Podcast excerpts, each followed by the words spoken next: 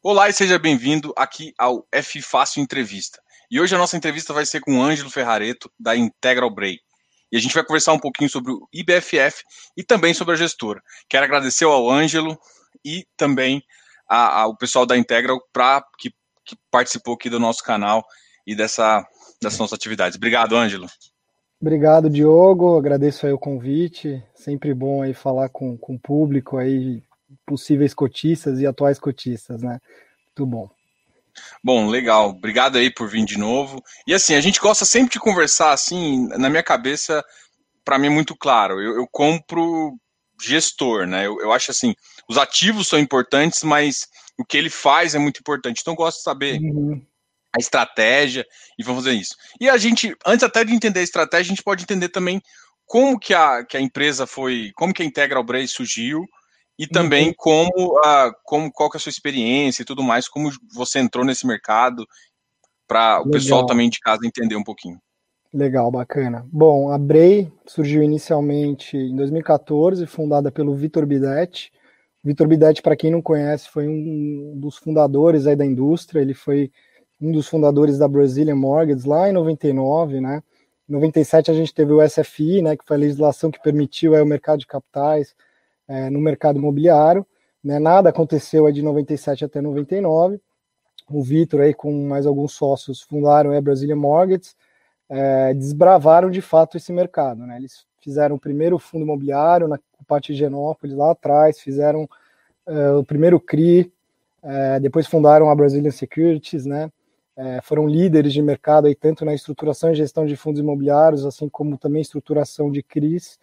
Né? Uh, em 2003 fundaram a Brazilian Capital, né, que foi o braço de gestão ali da empresa, é, que tem alguns casos emblemáticos, aí foi líder durante muito tempo no mercado, né, o principal caso aí talvez seja o Bisfund, né, depois fundaram a BM Sua Casa ali em 2007, que era o braço de varejo da, da Brazilian Mortgages, que tinha um foco aí de originação de crédito, principalmente home equity, no momento que naquela época ninguém falava muito, hoje está bombando, né, o home equity, mas o, o Vitor já fazia isso lá atrás, inclusive chegou a ter mais de 100 lojas físicas, né, o grupo basicamente eram essas quatro empresas, né, tinha uma holding em cima desse grupo, é, essa empresa foi vendida então depois para o BTG, naquele momento já tinha 700 funcionários, 15 bis sob gestão, dois sócios internacionais, né, então foi um case emblemático aí do mercado imobiliário no Brasil, né? E o Vitor, então, depois de vender a Brasília em 2012, em 2014 ele fundou a Brei, inicialmente como Brei. Né? Em 2015 a Brei se associou à Integral. A Integral é uma gestora é, focada em crédito estruturado e FDICs, é, que também tem um ciclo muito parecido com, com o Vitor na Brasília, né? também começou lá em 99, foram também pioneiros na, na indústria de crédito de FDICs. Né? Então nós nos associamos em 2000, 2015 inicialmente com uma, uma parceria, um investimento da Integral na Brei, e, e após é, alguns anos a gente fez uma reestruturação societária total e nos tornamos um grupo, hoje é a Integral Group, né, a gente tem quatro empresas então nesse grupo, a Integral Brei, a, a Integral Investimentos, a Integral Access, que é uma DTVM que a gente adquiriu recentemente e, e acabamos de aprovar aí no Banco Central, e tem uma Integral Trust, que é nosso braço de software, é, que, que desenvolve softwares para controles de risco e tal, tem alguns clientes importantes aí.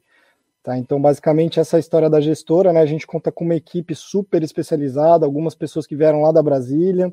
É, eu mesmo trabalhei a minha vida inteira nesse mercado, comecei é, no Banco Credit Suisse, cobria, eu trabalhava na área de Equity Research, né? Então, cobria exatamente o setor de real estate, então já comecei é, nesse segmento desde que eu era estagiário é, fazendo estudos sobre mercado corporativo, residencial, shoppings, enfim. E aí eu vim para a Brei em 2015, é, 2016, desculpa, então estou aqui praticamente desde o início, né? É, e tô, basicamente sou um aficionado aí pelo mercado imobiliário e, e já trabalho há alguns anos aí nesse, nesse mercado. Legal, Ângelo. Cara, eu vou fazer uma pergunta um pouco fora, assim, que uhum. você estava falando que você começou a falar a, a, esse equity research. Uhum. E agora, hoje em dia, a gente tem mais produtos tipo buildings, tipo Sila, para fazer. Uhum. Você acha que hoje em dia é, não vou nem falar tanto para o público de varejo, que muitos desses produtos estão chegando, mas hoje em dia tá mais fácil a informação, né? Hoje em dia você desenvolveu bastante mais software, uhum. mas você, tá, você consegue chegar com os dados melhores?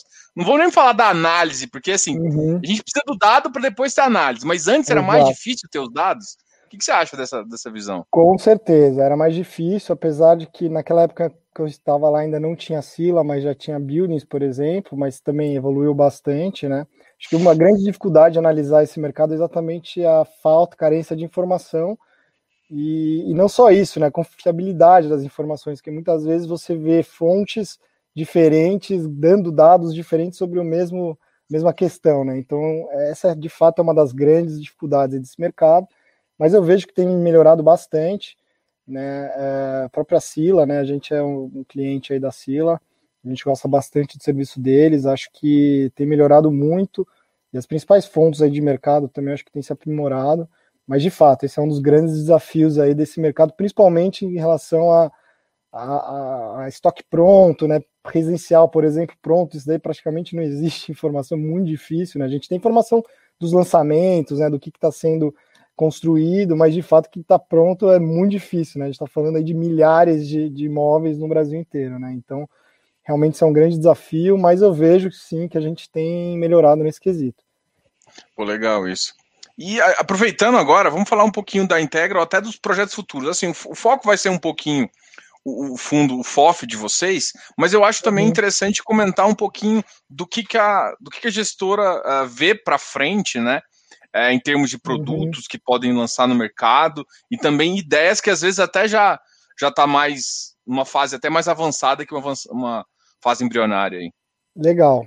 Bom, a gente sempre teve esse DNA de pioneirismo, né? A gente gosta de inovação, a gente gosta de fazer coisas diferentes, né? Então, é, nesse sentido, a gente está com um pipeline de novos fundos bem arrojado, tá? Temos diversos fundos aí saindo, tanto de desenvolvimento, muitos inclusive de desenvolvimento, temos fundos de desenvolvimento logístico saindo em breve, fundos de desenvolvimento é, corporativo de boutique offices, temos fundo residencial de incorporação é, saindo também, Uh, eu acho que o, o, principal aí, que é a cereja do bolo, que inclusive foi é, noticiado aí nas principais, nas principais mídias, o, que é o Biotic, né, que é um fundo aí que deve ser um divisor de águas aí do mercado, vai ser com certeza um case internacional, né, que na verdade é uma construção de uma Smart City lá em Brasília, tá?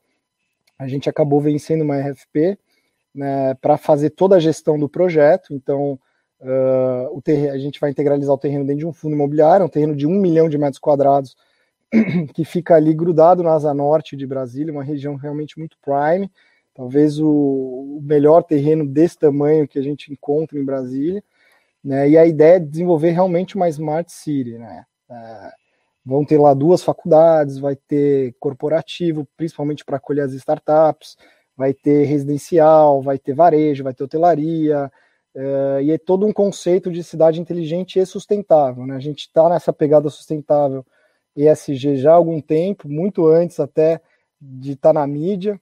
Né? Então a gente tem esse cuidado de todos os nossos é, fundos que estão saindo serem ESG.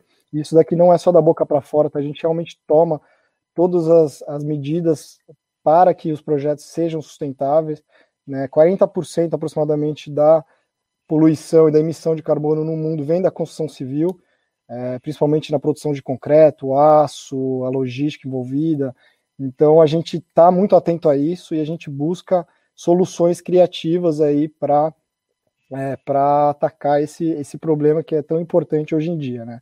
Questão ambiental.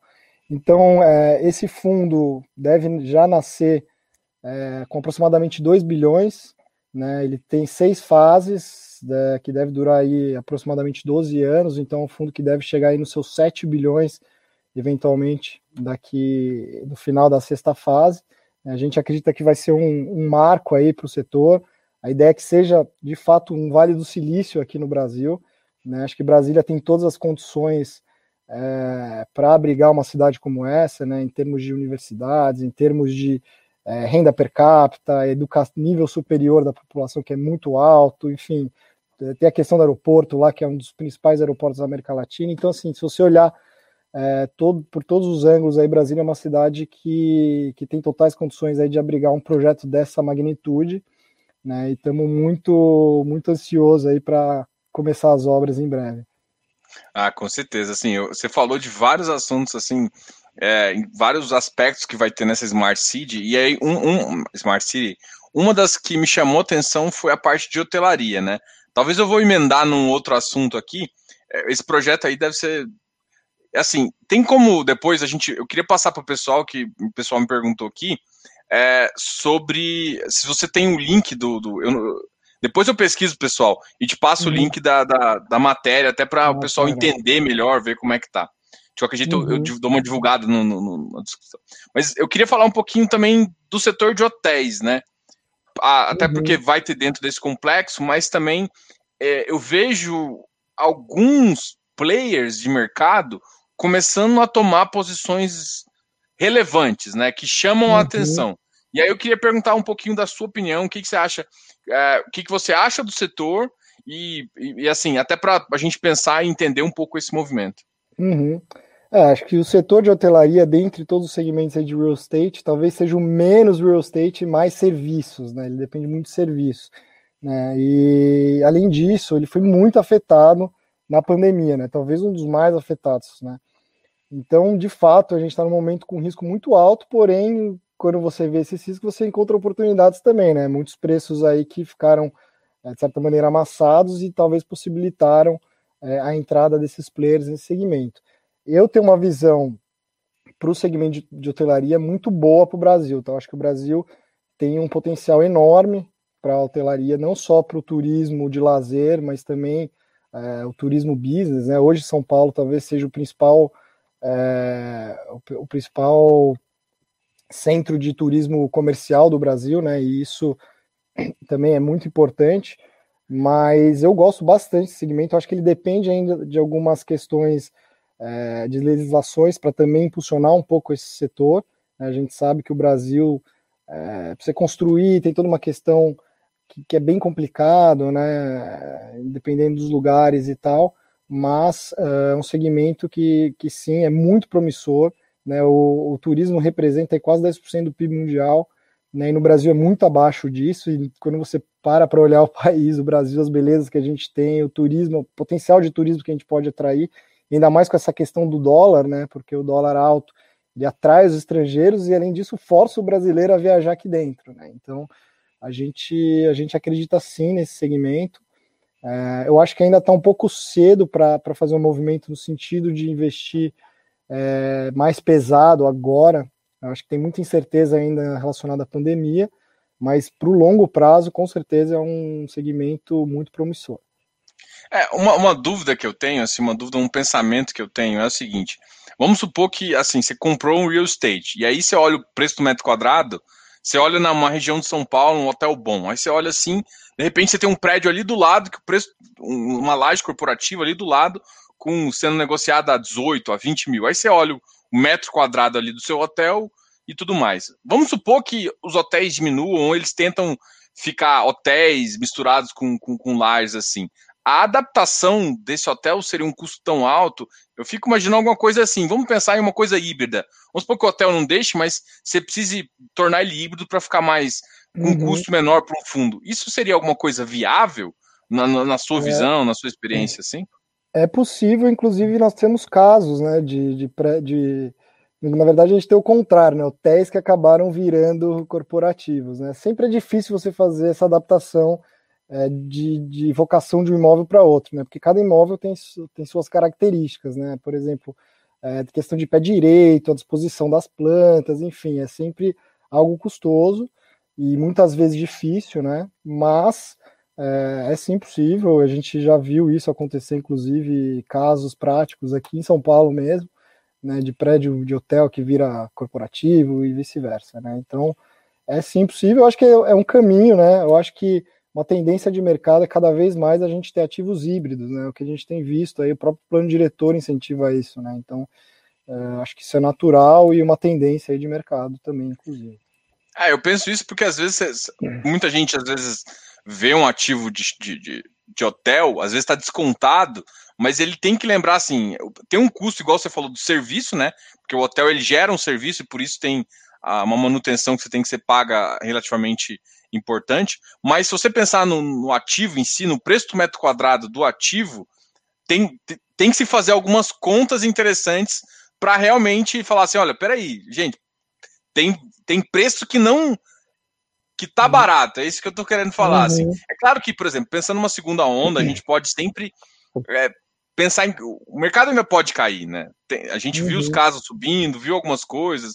Hoje foi noticiado greve dos caminhoneiros aí, da babá. Então, assim, tem sempre essa, esse imponderável que pode acontecer. E, e, depois de vir de uma crise, esse imponderável fica. A gente ficou mais sensível, né? Exato. Mas de qualquer forma, eu acho que tem uma visão assim que às vezes. Que é o que eu quero passar para o pessoal, que eu acho que a pessoa não tem. A adaptação do imóvel, e assim, no frigir dos ovos, você tem uma localização boa, se ele não for para A, ele vai ser B, C, D. Alguém vai aproveitar o imóvel, né? Uhum, com certeza. Exatamente. No fim, localização é tudo né, nesse mercado. A gente gosta de falar, né? As três coisas mais importantes é localização, localização, localização. Location, location, location. Location, isso aí. Bom, vamos conversar um pouquinho sobre. Vamos falar agora do IBFF, né? E aí é uhum. é contar um pouquinho da história do, do IBFF, né? Quando ele foi iniciado, e aí aproveitar já que ele já teve um, momento de estresse assim muito grande que foi a pandemia, né? Que fez. Uhum. A, a, aposto que você deve ter ficado algumas noites um pouco preocupado. É, Vamos falar um pouquinho né? dele. Legal. Bom, é, o FOF é um produto que sempre foi estratégico para a gente aqui dentro, né? A gente acredita que principalmente fundos aí de varejo, como FOF e fundos de CRI são excelentes entradas aí para investidores em geral, né, ainda mais um país que nem o Brasil, que tem, apesar desse crescimento grande aí de novos investidores que a gente viu recentemente, o Brasil ainda tem muito pouco investidor se você comparar com proporção da, da população como um todo. Né? Então, a gente vê o FOF como um produto ideal para essa pessoa que quer ter uma exposição no mercado imobiliário, né, mas muitas vezes não conhece, não entende do assunto, não tem tempo para fazer stock picking, analisar, fazer valuation, fazer conta, enfim. Né? Então, a gente acredita que esse é um produto muito, muito estratégico e muito importante, pra, principalmente para esse público e também para investidores mais arrojados que conseguem é, capturar ali o alfa da, da gestão daquele, daquele FOF. Né? Então, a gente, a, a gente captou o FOF final de setembro, era um momento de super euforia de mercado, né? O IFIX estava subindo muito rápido. A gente tinha uma previsão de alocar o FOF em 12 meses, acabamos alocando aproximadamente em 3, 4 meses. Fizemos uma alocação super rápida, no momento que o IFIX estava eufórico, né? Vamos dizer assim. Em dezembro, por exemplo, subiu quase 11% o IFIX, né? A gente surfou bem essa onda, conseguimos girar bem a carteira. Em janeiro e principalmente dezembro e janeiro, a gente conseguiu vender muita coisa. Fizemos aí quase um, mais de um real por cota aí nesses dois meses, foi muito bom. Naquele momento a gente não, não sabia, não tinha visão da pandemia, né? A gente acho que ninguém tinha, ninguém previu essa pandemia, né? Mas mesmo assim a gente vendeu muita coisa que foi muito bom, né? Isso mostra que a gestão fundamentalista ela tem um valor quando você segue a risca, né? Independente da gente prever ou não a pandemia, a gente já estava vendo tinha muita coisa muito cara e não estava fazendo sentido, né? Muitos fundos aí com cap, cap rate muito amassados, né? E naquele momento a gente fez um movimento grande de realização, chegamos a realizar quase que 30% da nossa carteira, a gente ficou com um volume bom em caixa. Isso foi fundamental no momento que a pandemia explodiu, né? Aquele fatídico mês de março que o IFIX caiu, se eu não me engano, 16%, a gente caiu 11%, né? ou seja, a gente teve um resultado melhor porque a gente estava muito caixa, né? Fruto aí dos movimentos táticos precisos que a gente fez ali nos meses de dezembro e janeiro, e um pouquinho também em fevereiro a gente já, já, já fez uma realização lá.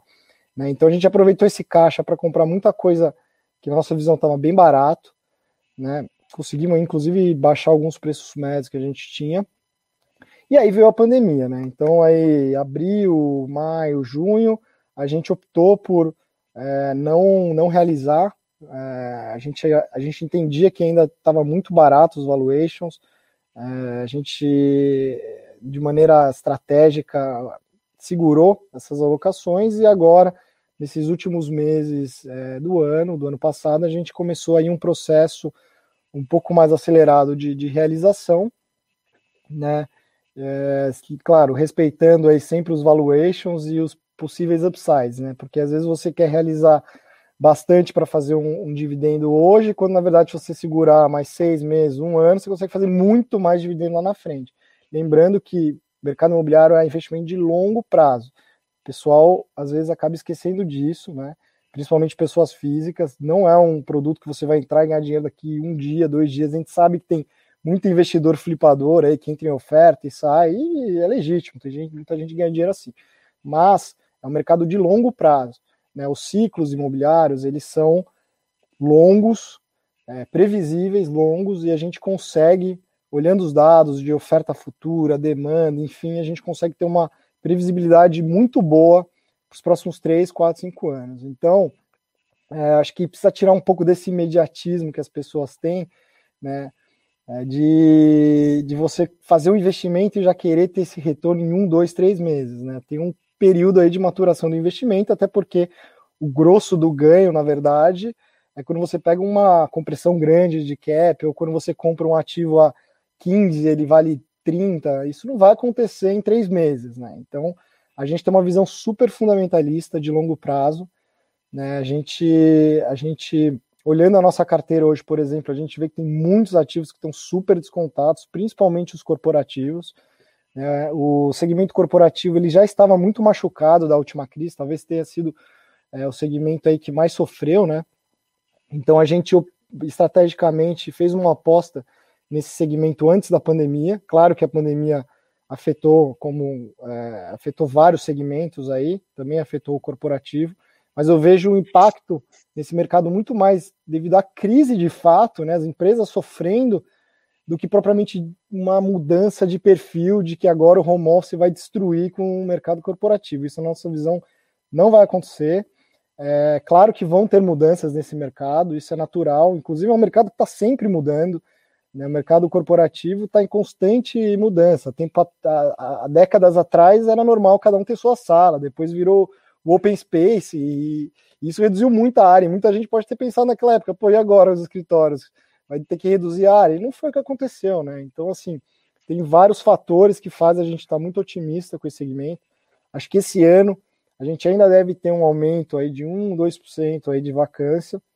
Deve estabilizar aí por, por volta do segundo semestre, na nossa visão. E aí, a partir do ano que vem, a gente deve retomar esse ciclo é, positivo aí que se iniciou ali em 2016. Né? A gente tem uma oferta principalmente o, na, nas regiões Prime, né? que é o foco do nosso fundo. Né? A gente prefere aí ficar em, em regiões mais, é, mais primes.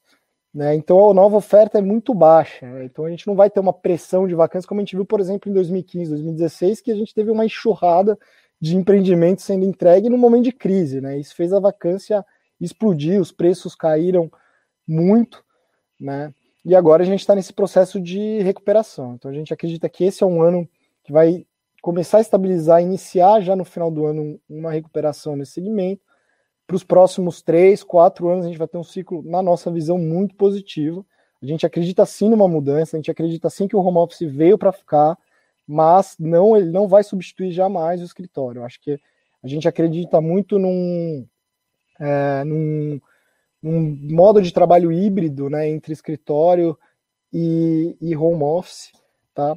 Além disso, ainda tem outras questões como por exemplo o fato do, dos escritórios no Brasil serem muito mais adensados que no, na média do mundo e até muito mais do que os países envolvidos, muitas vezes o dobro adensado. Quando eu falo isso é, é trabalhadores por metro quadrado. Né? Então, assim, a gente, a gente acredita que também por causa disso a pandemia trouxe as questões sanitárias, né? É, de você ter um distanciamento maior, tal, tudo isso acaba influenciando né? E por mais que as empresas optem por reduzir parte do, do, do espaço delas, a gente não pode esquecer que com a economia aquecendo, né, as empresas vão crescer, vão surgir novas empresas, né? Não é tão, tão preto no branco assim, né? A empresa vai reduzir 20%, então o mercado quer o 20%. Não é bem assim, né? O mercado, a demanda, ela é puxada também por novas empresas, empresas crescendo, né? Então, se você acredita no, no Brasil, no, o crescimento do PIB nos próximos anos, surgimento de novas empresas, naturalmente vai ter demanda para escritórios. Eu acredito muito também que talvez os escritórios eles vão passar a ser de fato menores, mas mais pulverizados, né? Uma empresa talvez agora não precise mais ter uma sede de 10 mil Gigante, metros quadrados, né? gigantesca, ela pode ter pequenos escritórios espalhados pela cidade, né? Que é melhor até, inclusive, para os funcionários. Né? Então é natural que a gente vai ter uma mudança nesse mercado, mas longe dele acabar. Ele vai continuar sendo muito importante. Né? Inclusive o escritório ele traz uma conexão, uma interatividade, é, para inovação, isso é super importante, as pessoas estarem próximas, aquele, aquela conversa do cafezinho, que muitas vezes é, surgem ideias, né? Então, é, eu não, não vejo esse mercado acabando, muito pelo contrário, eu acho que ele vai mudar e vai continuar sendo muito importante. É, assim, vários aspectos que você falou que é interessante, né? Que as pessoas às vezes ficam focadas no home office. A, esse aumento de vacância foi propriamente econômica, ou seja, as empresas tiveram que reduzir o reduzir o tamanho para diminuir custo, porque a receita não veio alta. Né? Então, é, esse é um fato. Um outro fato que você falou que eu gostei também foi em relação a assim, a, a demanda por espaço depende um pouco também das empresas crescerem. A empresa em si pode diminuir de tamanho, é, mas outras empresas vão surgir. E isso faz, isso significa que o, que o país está crescendo. Então, assim, até, uhum. até nas, suas, nas suas previsões, talvez seja uma. Essa seja a minha pergunta. É, vocês têm uma talvez uma expectativa de PIB? Porque eu sempre falo assim, cara, olha só, se o PIB crescer, a gente, por exemplo, tem espaço para aumentar, por exemplo, eu, eu, trabalho, conheço muita gente do, do, ramo da construção civil, principalmente residencial, e também o, o pessoal de logístico. E, e, a reclamação em quase todos esses setores é o custo da construção está espremendo o pessoal, e aí chega aqui no final, que é o cap final, que basicamente é o aluguel do metro quadrado ou a venda do metro quadrado ainda está muito exprimido. Sim. Porque você não está conseguindo aumentar o aluguel, você não consegue aumentar a venda. É mais ou menos uma coisa puxa a outra. E então, é, você tem uma, essa, um mindset assim, pô, Diogo, mais ou menos isso que eu imagino aqui, nossas previsões para realmente acelerar, isso puxa o mercado de lajes, puxa a construção, puxa um monte uhum, de coisa. Mas para mim tá travado ali. Você tem um mindset de, de PIB, crescimento uhum. médio brasileiro para a gente chegar nesse, nesse momento mais ótimo, onde os. Uhum. Onde vai o preço do metro quadrado? Exatamente isso. Uhum. Legal. Bom, os preços de metro quadrado foi exatamente o que você falou, né? Os preços estão amassados, né? Hoje, por exemplo, em São Paulo, os preços estão praticamente estagnados há 10 anos, né? Eles chegaram a cair, depois recuperaram um pouquinho, mas quando você corrige por inflação, a gente está com preço de 2008 ainda, né? Então, de fato, está super, super machucado, né? E, é, e foi exatamente o que você falou, né? Para você construir, você depende de um preço final para justificar todos os custos de construção e tal. Isso só vai acontecer quando a gente tiver um aumento mais expressivo da demanda. Né? Como a gente está falando de Brasil, é sempre difícil a gente fazer esse tipo de previsão, mas é, a gente acredita sim que a gente está num ciclo muito positivo. É, apesar da questão fiscal ter piorado bastante na pandemia, a gente vê que tem movimento sim para reforma, independente aí de quem vai ganhar ali a eleição na Câmara, a gente a gente tem uma visão aí que os dois candidatos aí têm uma posição reformista que é bom, né? A gente depende das reformas fiscais para o país andar.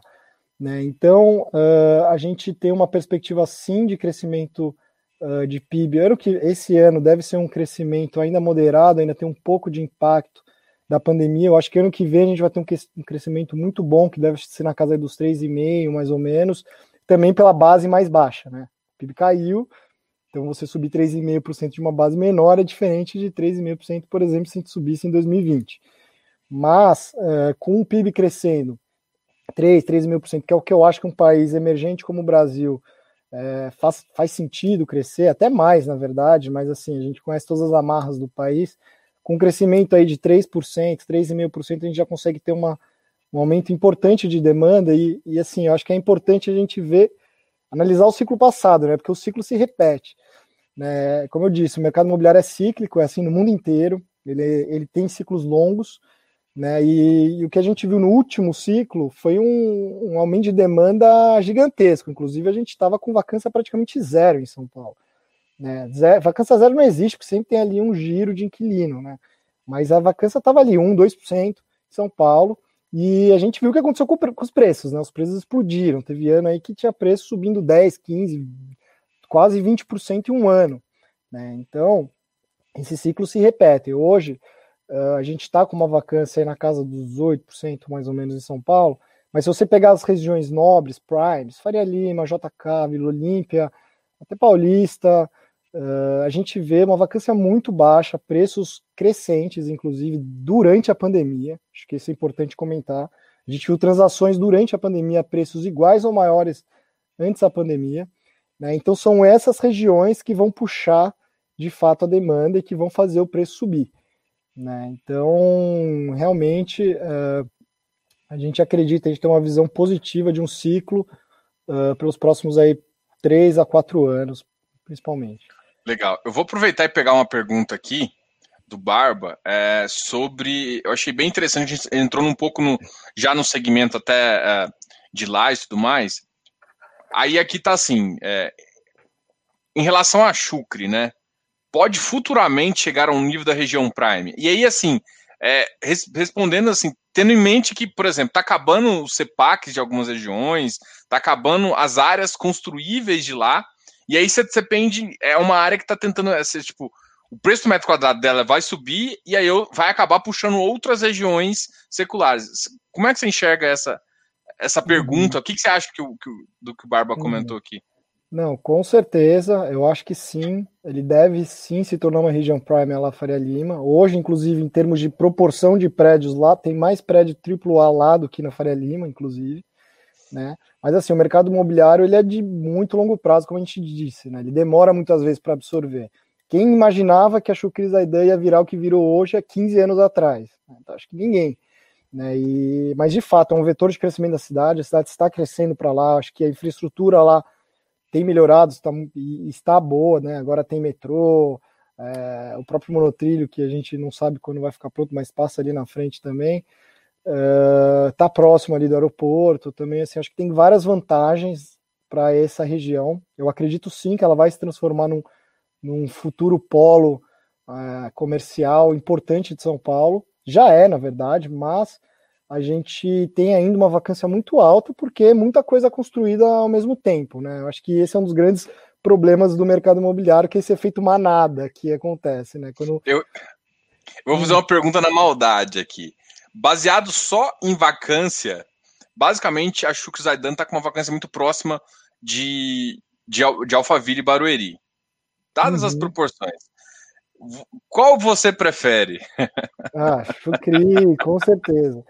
É, Barueri tem seus, seus, benefícios fiscais e tal, mas ali você está próximo de São Paulo, acho que tem um, um valor nisso, né? Importante.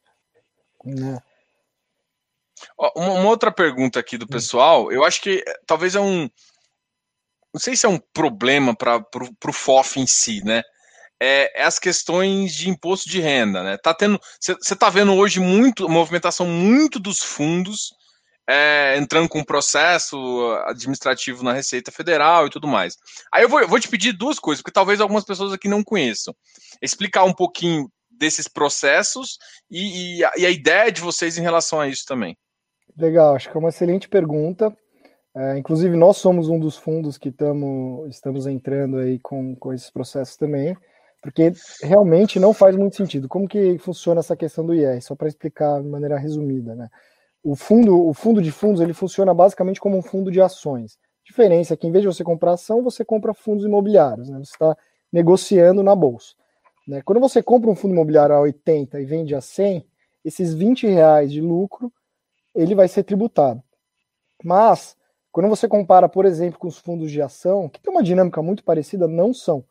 Então, é, de fato, não faz muito sentido, dado que o fundo imobiliário ele sempre foi visto como um, um, um, veículo isento, um veículo neutro do ponto de vista fiscal, e é assim no mundo inteiro.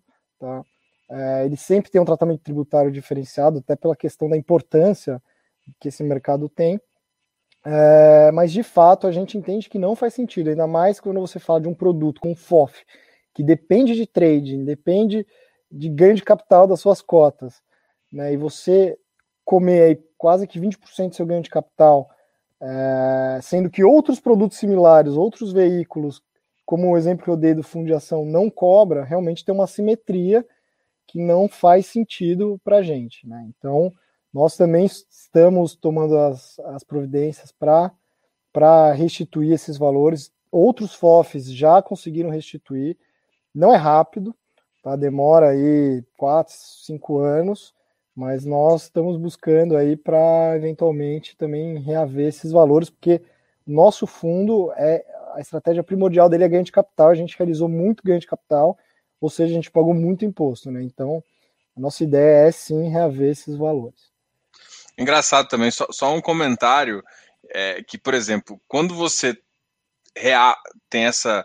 Eles dão esse imposto de volta, dão entre aspas, você é, recebe essa, esse aval de não precisar pagar, a Receita, de fato, ela não devolve o dinheiro. O que acontece é que você fica com um abono uhum. fiscal uhum. para nos próximos que, que acontecer algum outro tipo de imposto, e o fundo tem outros impostos, sim, e acaba que você vai abatendo ao longo do, pra, ao longo do tempo até zerar essa conta. Não, é. É, não devolve pro fundo, porque senão a galera vai achar que vai chegar de repente um bolinho assim e falar assim: ó, oh, beleza, vou distribuir a mais. Não, Exato, não, é. Isso não acontece muito. É, depende também da, do qual tipo de processo, se você entra em processo administrativo ou não. Enfim, eu não sou advogado, então acho que isso daqui não é minha área de especialidade, mas que a gente tem conversado com os advogados aqui, você tem vários caminhos, né, para conseguir esse, esse resultado, e em alguns casos você consegue sim reaver esse dinheiro, mas de novo, não é minha área de especialidade, não sou advogado, então prefiro não entrar nos detalhes aí do, dessa questão. Não, legal. Vamos, assim, a gente conversou um pouquinho de um segmento, né? O segmento, a gente comentou um pouquinho de, de de hotéis, comentou um pouquinho das lajes. Vamos, vamos conversar um pouquinho sobre o, o, o logístico e também a talvez o, a parte de varejo essencial, varejo. Esse, esse, parece que foi um setor que deu um boom aí na pandemia. Eu estou vendo, é, já tem uhum. três fundos, estão surgindo novos fundos nessa área também. O que, que você tem como visão em relação a esse tipo de fundo? Legal, bom. É, começar então pelo varejo, né? Eu gosto, gosto da ideia dessas teses diferenciadas, né? A gente, eu acho que a gente vê muitas teses parecidas no mercado, acho que falta um pouco é, essa inovação de buscar novas teses, então eu vejo cinco bons olhos, né? Eu acho que tem bons, bons ativos, dependendo da região, dependendo do tipo de imóvel, né? Lembrando aquela questão de adaptar a vocação do imóvel é sempre difícil, mas Uh, eu gosto sim desse tipo de, de produto, tá? Principalmente uh, se for com, com, empresas sólidas, com contratos bem amarrados, preferencialmente contratos atípicos. Uh, eu, eu acho sim super interessante. A gente, inclusive, está olhando para isso. Ainda não fizemos nenhum movimento específico nessa direção, mas estamos sim acompanhando de perto. Uh, e tem sim bom, boas oportunidades aí que em breve talvez a gente acabe entrando em algumas. Uh, falando um pouquinho aí. Ah, pode, pode concluir. Você quer. Não, eu ia perguntar, vamos falar um pouquinho de log é, também. Legal, acho que log é um, mercado, é um mercado que está super em voga agora, né? Tá todo mundo falando, é talvez o queridinho aí do mercado, foi o, o porto seguro dos investidores aí na pandemia. É, é um mercado que eu, eu particularmente gosto bastante. Eu acho que a, a, os fundamentos no Brasil são excelentes para esse mercado. Eu acho que a gente tem é uma oportunidade de crescimento gigantesco. A nossa oferta, principalmente a nossa oferta de qualidade, de ativos A mais e A, que normalmente são onde as multinacionais ficam, né? É, é muito baixa essa oferta no Brasil. Né? Então a gente tem uma demanda crescente, também puxada pelo e-commerce. O e-commerce ele ainda representa muito pouco dos galpões logísticos no Brasil, menos de 10%, é, mas está crescendo muito rápido, cresceu muito na pandemia. E o e-commerce ele demanda uma capilaridade é, importante que a gente não vê no Brasil. Hoje, 70% dos galpões logísticos estão no estado de São Paulo, basicamente, Brasil inteiro. Né? Então, a gente, o e-commerce ele traz essa necessidade de capilaridade. Então, se precisa ter um galpão perto de Recife, um perto de Salvador, no Nordeste, no Sul, no, enfim, se precisa espalhar bem, porque o e-commerce ele precisa estar próximo do consumidor final né, que é o que a gente chama dos last miles, né, muitas vezes até dentro da cidade. Né, então isso está atraindo uma demanda muito forte para essas regiões. De novo, a nossa oferta é muito baixa quando você compara com os Estados Unidos ou com países na Europa, Inglaterra, por exemplo, que é um mercado importante, é, a gente está muito, mas muito atrás. Assim, a gente tem uma oferta muito baixa e um, um potencial de crescimento gigantesco. Né? Então, exatamente por isso a gente está desenvolvendo um fundo que em breve a gente deve ser mercado para desenvolvimento logístico, para construir, já olhando para essa demanda que está chegando no Brasil, né, e já está, na verdade, né, mas principalmente dos gringos também, né, muito, muita multinacional tem olhado para cá pela questão também do, do câmbio, né, e, e também para se instalar aqui, mas, de novo, necessita de oferta de boa qualidade, a gente não tem, é muito difícil, então é um mercado que eu gosto muito. Normalmente, ele tem algumas características que trazem alguma segurança, né, como, por exemplo, a questão dos contratos atípicos, na maioria das vezes, nem sempre, né, mas na maioria das vezes é, são contratos atípicos. Uh, normalmente são empresas grandes, multinacionais, que têm uma capacidade de solvência de crédito melhor, né, até por isso que é, acabou sendo o queridinho aí do mercado. Porém, é, eu vejo, em termos de mercado secundário, em termos de valuation, que os preços estão muito esticados. Acho que muita gente no mercado tem falado, falado isso, né? A gente viu uma compressão forte de cap, é um mercado que normalmente negociava num cap de 8% a 10% nos últimos, nos últimos dois, três anos, e a gente viu uma compressão muito forte, chegando aí a casos de 5%, até menos, né? Então, eu acredito que tá caro. É, existem sim oportunidades, a gente tem visto algumas oportunidades no mercado, inclusive fizemos algumas alocações recentes aí no FOF em logístico, é, mas eu acredito que as principais é, oportunidades estão no mercado primário, nas ofertas. Tá? A gente vê algumas ofertas com, com caps bons, a gente inclusive entrou numa oferta com cap excelente, que foi a Blue Cap, né, o, o BLCP, que é um, um fundo que a gente tem uma posição super relevante na nossa carteira, e que são ativos de extrema qualidade e com cap muito bom. A gente busca outros ativos nessa, nessas características, mas está difícil, porque até no mercado primário a gente tem visto alguns fundos vindo com taxas muito esmagadas, né? Então, é, de fato, eu vejo que está muito caro. Inclusive, a gente realizou muita coisa de, de logístico no nosso fundo. Né? A gente tinha ali quase 25% da nossa carteira em logístico, hoje a gente está com menos de 10% porque a gente realizou muita coisa, porque na nossa visão já estava caro.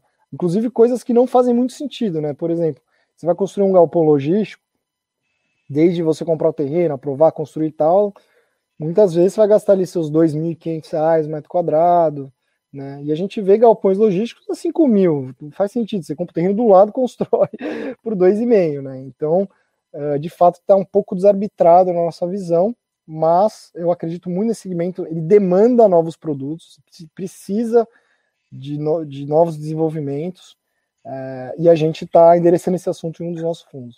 É, isso eu ia perguntar, né? Até no começo você falou, né? Um, um dos, dos, dos, objetivos até de, de, fundos que vocês iam lançar, talvez não para varejo, mas para o institucional, seria fundos para integrar para entregar essa demanda que talvez seja uma demanda realmente grande aí de, de, de, de logs aí. Uhum. E um outro setor que talvez também tenha sido machucado, talvez não tenha sido tão machucado quanto os hotéis, mas também voltou para a mídia muito forte agora, que foi o setor de shoppings. Teve, começou umas brigas em relação ao 13 terceiro, né? É, se deve acompanhar isso de perto com, com, em relação ao mercado. E também, por exemplo, além disso, ainda começaram a ter uma judicialização disso e alguns uhum. juízes já começou a abrir precedência, né? Você vê isso como um risco? Como é que você enxerga é, essa relação agora que ficou bem estressada entre os lojistas e, o, e, os administradores e acaba sendo também o cotista representado uhum. pelos administradores ali. Não, com certeza eu enxergo sim como um risco. Eu ainda vejo um risco alto nesse segmento. Eu particularmente gosto. Eu gosto da tese de shoppings, não, não qualquer shopping, tá? Tem shopping mal gerido quebra, né? As pessoas às vezes esquecem disso. Tem um risco associado ali ao shopping, mas shoppings bem localizados, principalmente os, os shoppings aqui de São Paulo, nas regiões é, mais primes e tal. É, eu, eu acredito muito na tese, apesar de que esse ano realmente foi muito difícil para o setor, muito, talvez o pior ano, né? É, esse risco de judicialização e esses precedentes é, é muito perigoso, mas é, de novo, teses, bons shoppings, bons ativos, bem localizados, regiões com bom adensamento demográfico, com bom potencial de consumo, tudo isso eu acredito bastante em shoppings. É, inclusive, muita gente falando que o e-commerce é um risco para os shoppings. Na verdade, eu acho que ele é complementar aos shoppings. Muitas vezes os shoppings também podem se beneficiar. É, como eu disse, a questão do e-commerce, que muitas vezes tem que estar dentro da cidade, os shoppings podem fazer esse papel também, de last miles. Então, de pick-up, né? De, de, de deixar, o, deixar a entrega lá, você comprar pela internet e ir lá pegar. Exatamente. Eu gosto de fazer um paralelo bom de shopping com o mercado asiático, né? Porque muita gente compara com os Estados Unidos e com, com a Europa, né? É, falando, pô, mas tem, lá tem muito mais shopping que aqui no Brasil e os shoppings estão fechando, estão diminuindo, o e-commerce está atrapalhando. Eu gosto de comparar muito mais com o asiático. E, por exemplo, a China é um dos países que tem mais e-commerce no mundo, Inclusive, em relação à proporção de e-commerce versus vendas no varejo total, é muito alto lá. E os shoppings lá estão bombando, né? Então, assim, os shoppings, ele, como, como eu disse do segmento corporativo que está sempre mudando, os shoppings também estão sempre mudando, né? E, e aos poucos, eles, na minha visão, eles devem se tornar muito mais um centro de lazer, né, do que propriamente de compra, né? E eles podem sim atuar como esse last mile é, para dar um suporte também para o e-commerce. Né? Então, eu acredito que é um segmento também promissor. O Brasil tem pouquíssimos shoppings quando você compara com, com outros, é, outros países. A gente ainda tem características adicionais, né? A gente é um país tropical, país, muitas cidades aí de, de praia, as pessoas vão no shopping para aproveitar o ar-condicionado, passear no ar-condicionado, questão da violência, muitas vezes também. A pessoa tem medo de fazer compra na rua, acaba indo para o shopping. Então a gente tem características culturais do Brasil, que eu acho que diferem muito a gente de outros países. E eu acho que o, Bra o Brasil tem sim um potencial muito grande para shoppings, mas nós estamos super cautelosos nesse momento. A gente não tem uma exposição muito grande de shoppings na nossa carteira. Né? Inclusive, antes da pandemia, a gente já não tinha. A gente tem menos de 10% na nossa carteira de shoppings. Um dos fatores também é porque é muito difícil encontrar ativos de qualidade de shoppings no mercado de FIIs. Eu acho que os bons shoppings muitas vezes estão nas empresas, né, Multiplan, Guatemi, Aliança, etc. Uh, então é, acaba sendo muito difícil a gente garimpar os bons shoppings. Claro que tem exceções, né? Mas acaba sendo muito difícil a gente garimpar por fundos imobiliários. Mas a gente está muito cauteloso. Eu vejo um risco alto nessa questão dessas negociações de locatários e, e locador em termos do aluguel. Acho que assim, foi um teste que talvez esse segmento não tinha sido colocado à prova, né? E, e, por enquanto a gente ainda não tem uma visibilidade muito boa de como que vai ser isso. Então, por isso nós estamos muito cautelosos, apesar de que eu acho que muitos shoppings estão com valuations atrativos. Né? Vamos lembrar que um shopping, o ciclo dele é muito longo. Então, uma vez que você compra o terreno, aprova, constrói, ele demora ainda mais 5 a 7 anos para o shopping pegar mesmo, né? Que é o que a gente chama do ramp up. Esse ramp-up de shopping de fato é longo. Então, quando você começa a analisar um shopping que já está maduro, que já está consolidado, e ele está com valuation amassado, é sim uma oportunidade, porque se você fosse construir, você demorar anos, talvez uma década para o shopping ficar realmente maduro, né? E se você comprar um shopping já maduro, um valuation bom, é, é uma tese sim muito interessante. Mas como a gente está com uma visibilidade baixa nesse momento, a gente está sendo muito cauteloso e a princípio a gente não está fazendo nenhum movimento nesse sentido. É engraçado, né? Porque os shoppings, assim, o setor de logístico, ele vem sendo amassado, vem sendo desde 2014, né? Desde o do segundo mandato da Dilma ali. E só baixando preço, baixando preço, economia mal. Os shoppings nunca foram mal. Então, uhum. foi, uma, foi uma migração. Os shoppings, inclusive, é, se for olhar no, no, final de 2019, mostrou muito esse detalhe, que os shoppings já estavam com valuation, às vezes, no secundário bem Esticado. Né? exagerados, e, e, chegar em 2019 ele estava mais exagerado ainda. Uhum, e agora exato. ele está subavaliado, né? Igual você comentou. E, porque talvez ele, ninguém nunca tinha visto os shoppings, mesmo no pior da crise. Uh, da crise uhum. antigamente nunca tinha passado por o que está acontecendo, né? Exatamente. Porque, tipo assim, o brasileiro é rolezeiro, né? O pessoal costuma falar aí. O brasileiro é rolezeiro. Então, assim, os shoppings sempre tiveram lotados, mesmo em crise. Então, nunca sofreu. Então, nunca teve uma briga igual tá tendo essa entre o administrador e o lojista. Agora foi diferente, teve que fechar por decisão do governo. Aí o cara vai recorre ao governo. E aí o governo adora meter o bedelho em contratos particulares. Então aí começa a entrar um precedente jurídico. E, é perigoso, que eu acho que assim, perigoso e que assim, Aí você fala assim, aí o gringo vai, tá quase colocando o dinheiro dele, fala, não, não, não, né? Não coloca.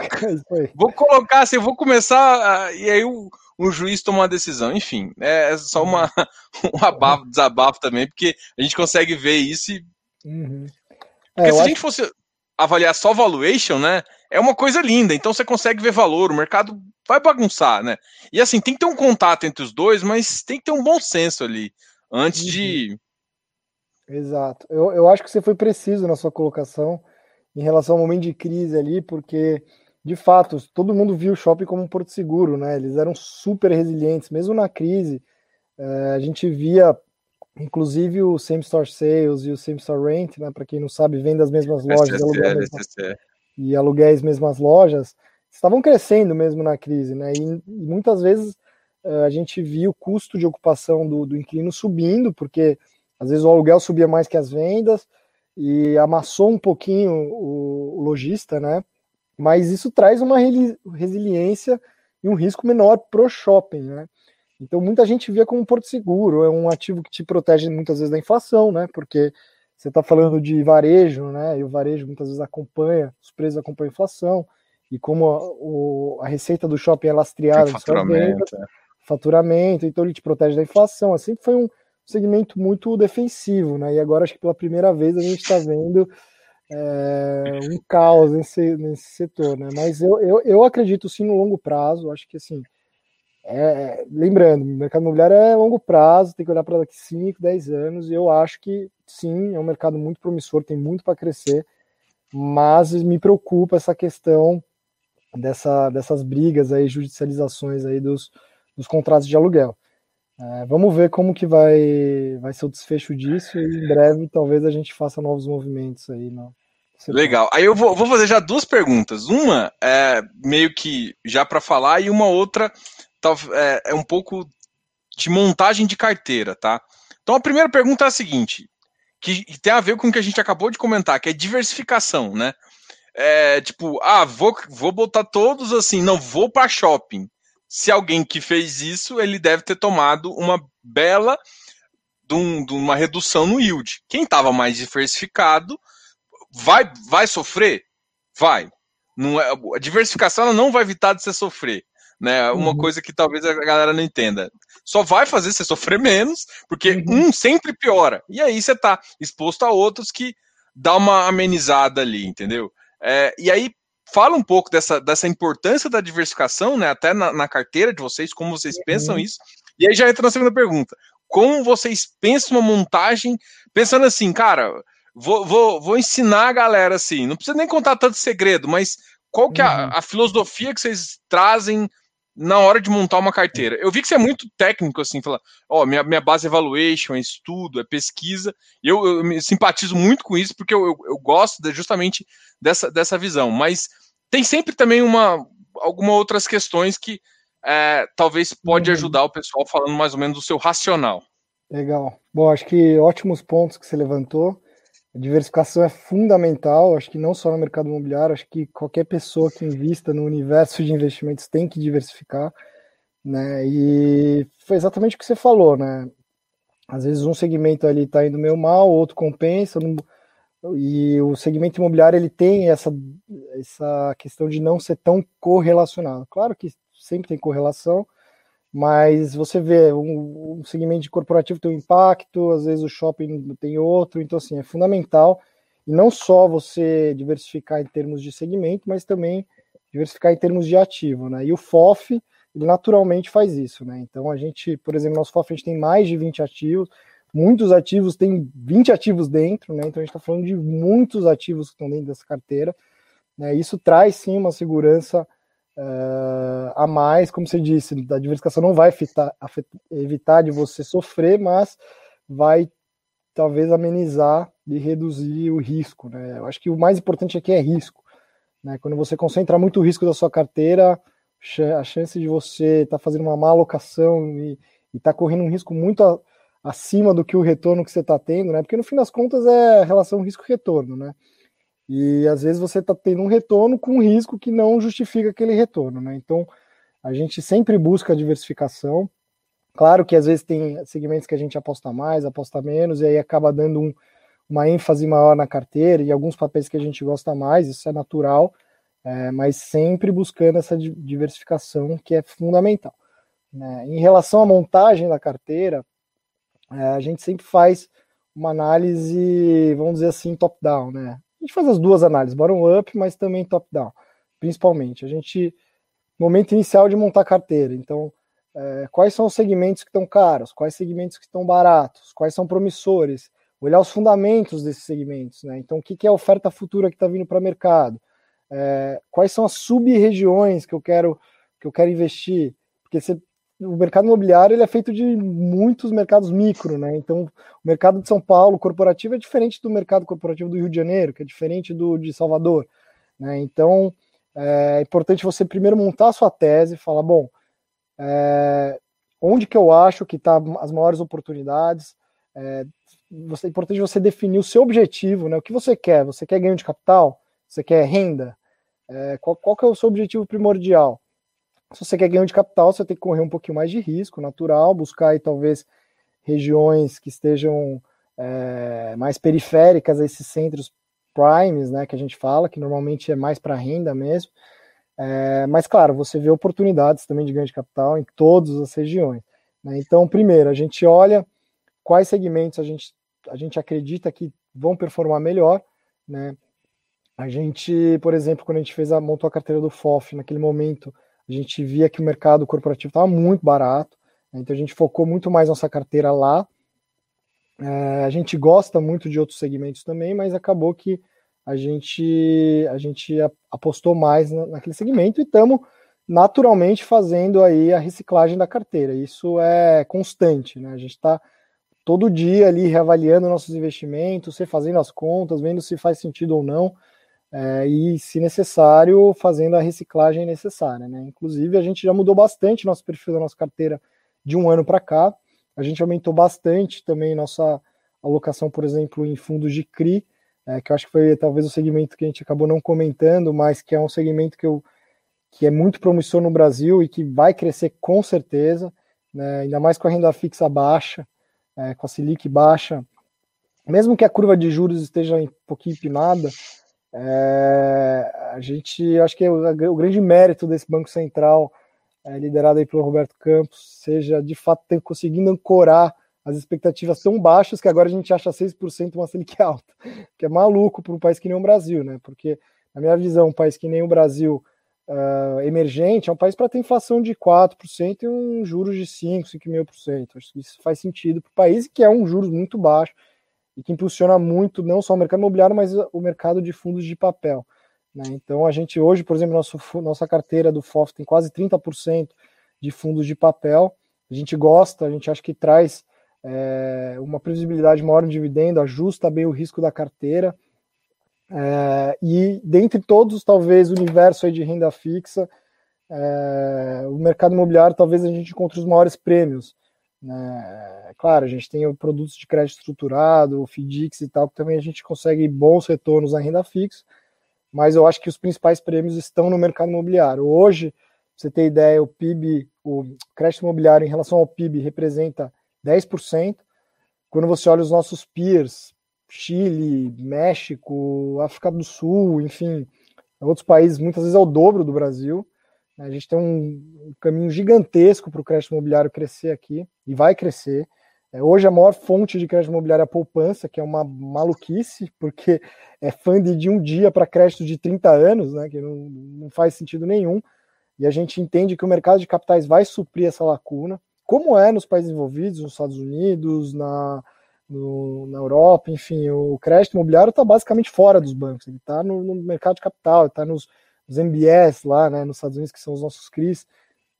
Né, então, é, com certeza o mercado de capitais já está tomando lugar no crédito, faz muito mais sentido, né? Você linkar o passivo com ativo, né? Do, do, de um produto como um CRI, por exemplo, passivo de longo prazo, ativo de longo prazo, é, faz total sentido.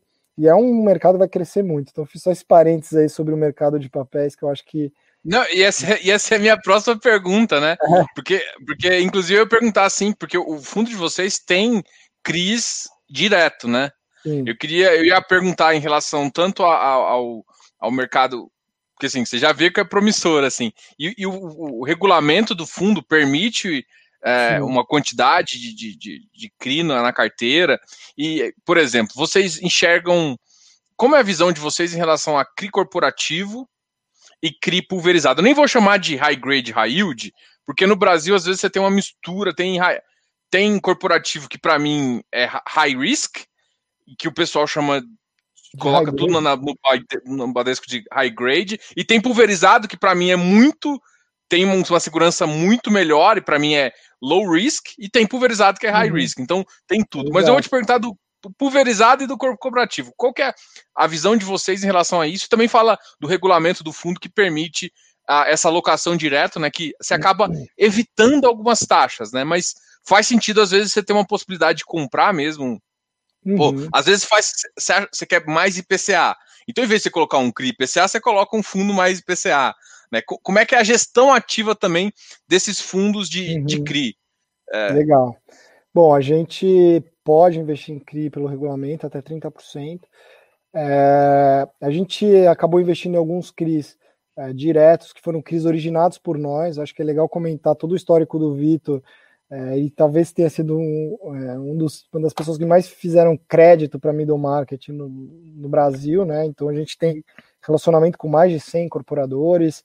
É, e quando a gente vê que o projeto está redondo, todos os índices de garantia de liquidez estão adequados, é, o produto é bom, e a gente está com uma confiança no, naquele incorporador que a gente já conhece, já tem histórico com ele, e a taxa de retorno está atrativa, a gente vê com excelentes olhos e, e assim, é, boas oportunidades, tá?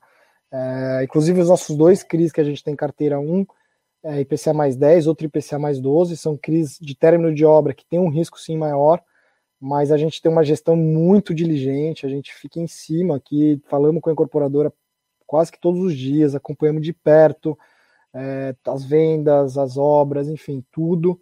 Né? A gente tem uma gestão muito ativa, inclusive nesses CRIs. Tá? É, a gente só entra em CRIs que a gente vê que a operação está muito redonda, todas as garantias estão muito redondas, e aí a gente tem uma segurança para conseguir alocar dentro do, do, nosso FOF. Né?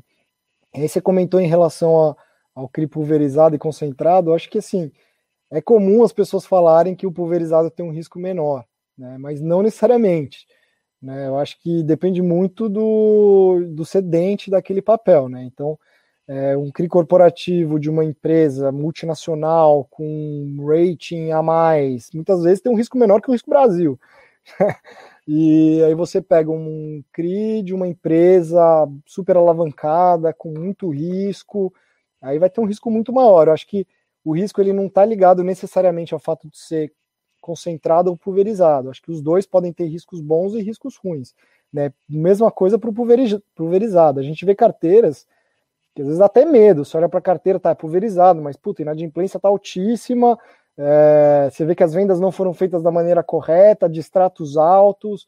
É, então, assim, tem que tomar muito cuidado. Às vezes o LTV, o low to value, né, para quem não sabe, que é a proporção do que é emprestado versus o valor da garantia, às vezes está muito alto, né? Isso gera um risco adicional.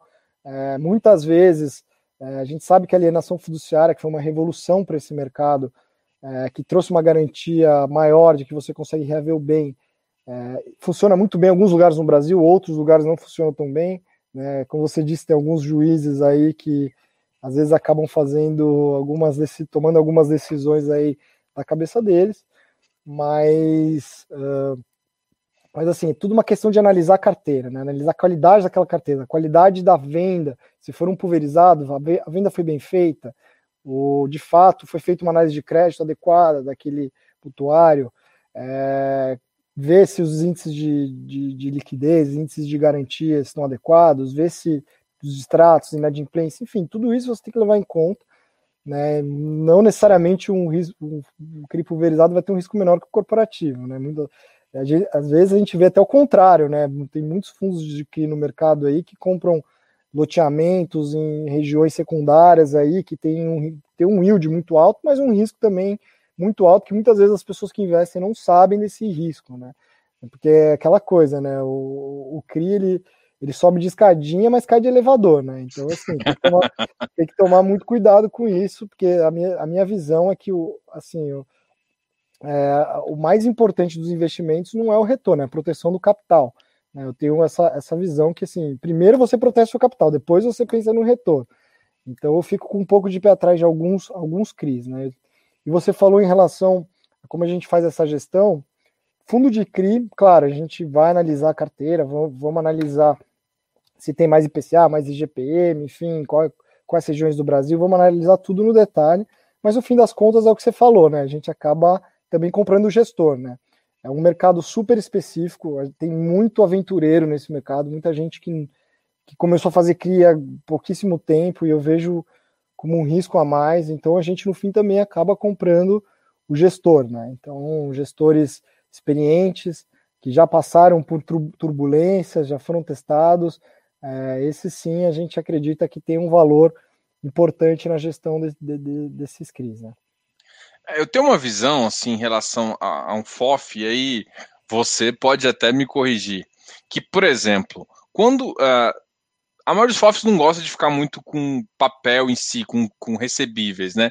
Mas eu tenho uma visão de que, por exemplo, em, quando o mercado está mais flat, com baixa oscilação, um, um FOF que tem uma, um percentual de ou CRI direto ou FI de CRI tem uma tem um, um, um, rendimento mais constante e às vezes até um pouco maior, porque ele consegue entregar parte do valor maior.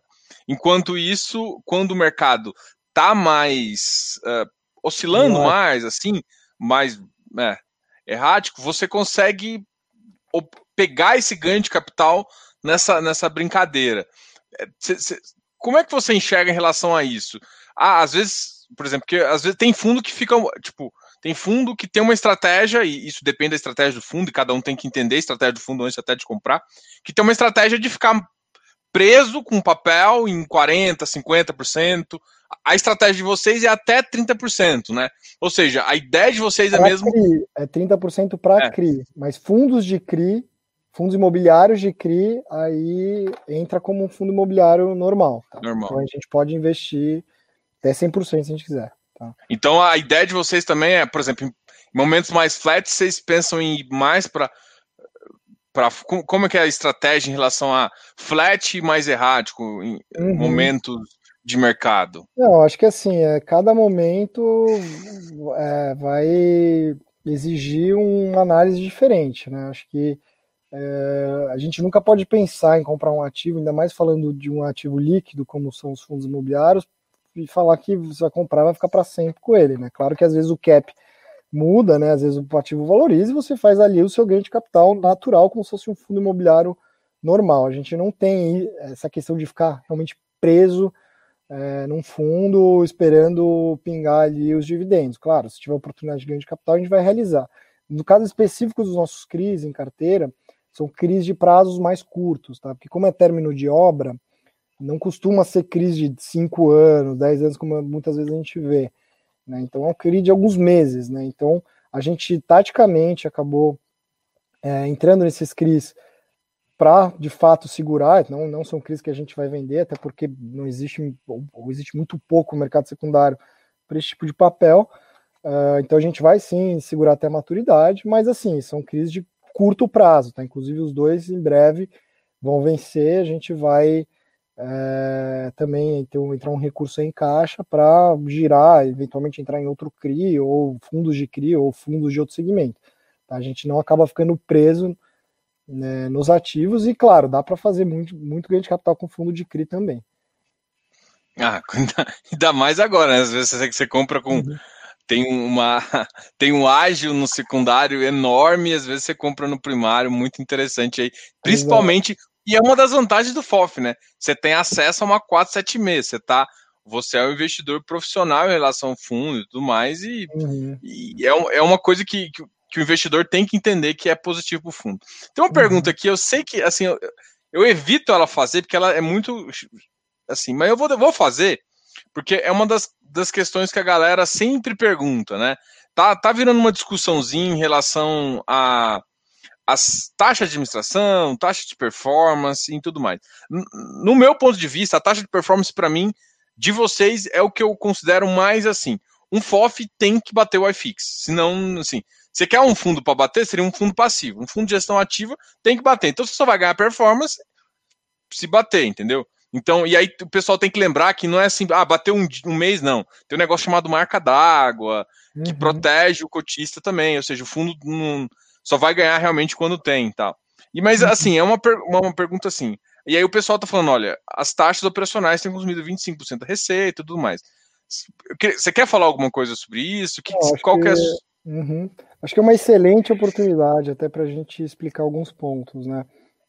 É, primeiro, é, acho que não sei se acompanharam, mas a gente já fez um, um movimento para abrir mão da correção do IGPM, né? Porque uh, a gente teve todo mundo acompanhou o GPM de 20%, queria corrigir a nossa taxa de gestão, a gente abriu mão disso, já alinha, alinhando com os cotistas. E um outro fator é que o nosso fundo hoje está com PL de 60 milhões aproximadamente.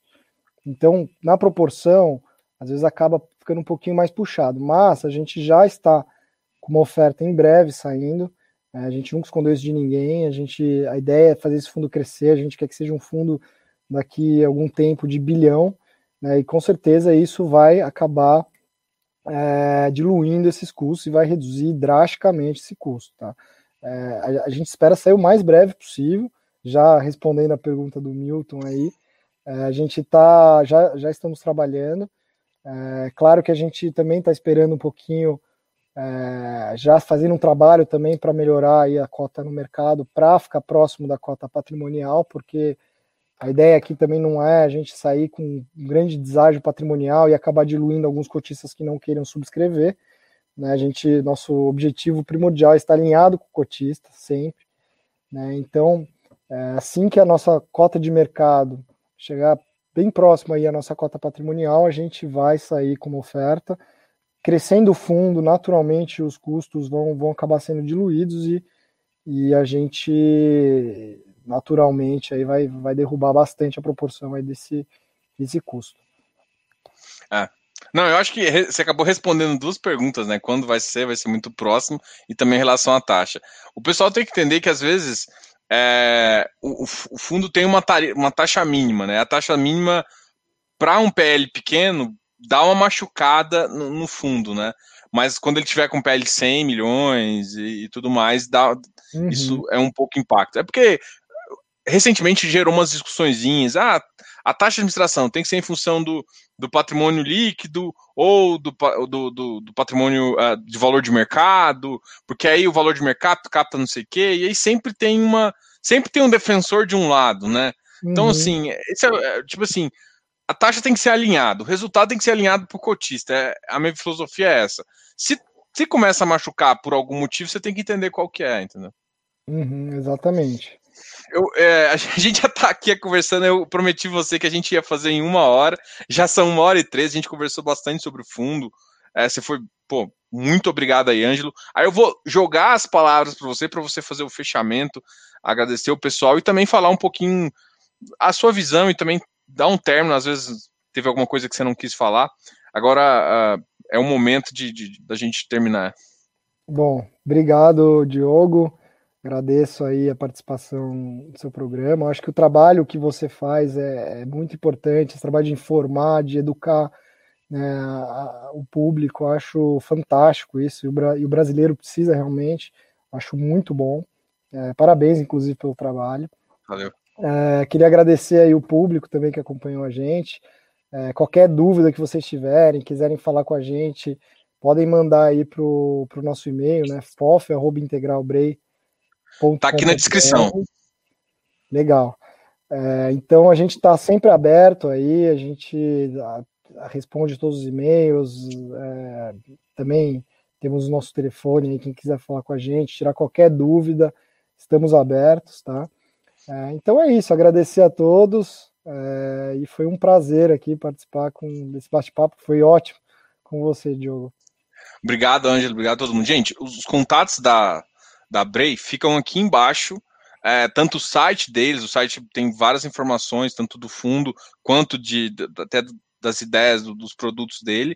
Eu, eu fiquei devendo para vocês o, o link, eu vou colocar aqui também embaixo, assim que eu pegar o link, eu coloco no, nos comentários aqui, e também tem um site, é, tem um e-mail, se vocês quiserem, é, o e-mail da, da, do pessoal da gestão também, se vocês quiserem. É o mesmo e-mail que está no, no, relatório gerencial, mas eu deixei aqui para facilitar para todo mundo, caso queira encontrar, entrar em contato com a Brei. Obrigado, Ângelo, obrigado a todo mundo que está vendo. Não se esqueça de se inscrever aqui no canal, dar um like nesse vídeo, e valeu, muito obrigado. Até mais, pessoal. Obrigado.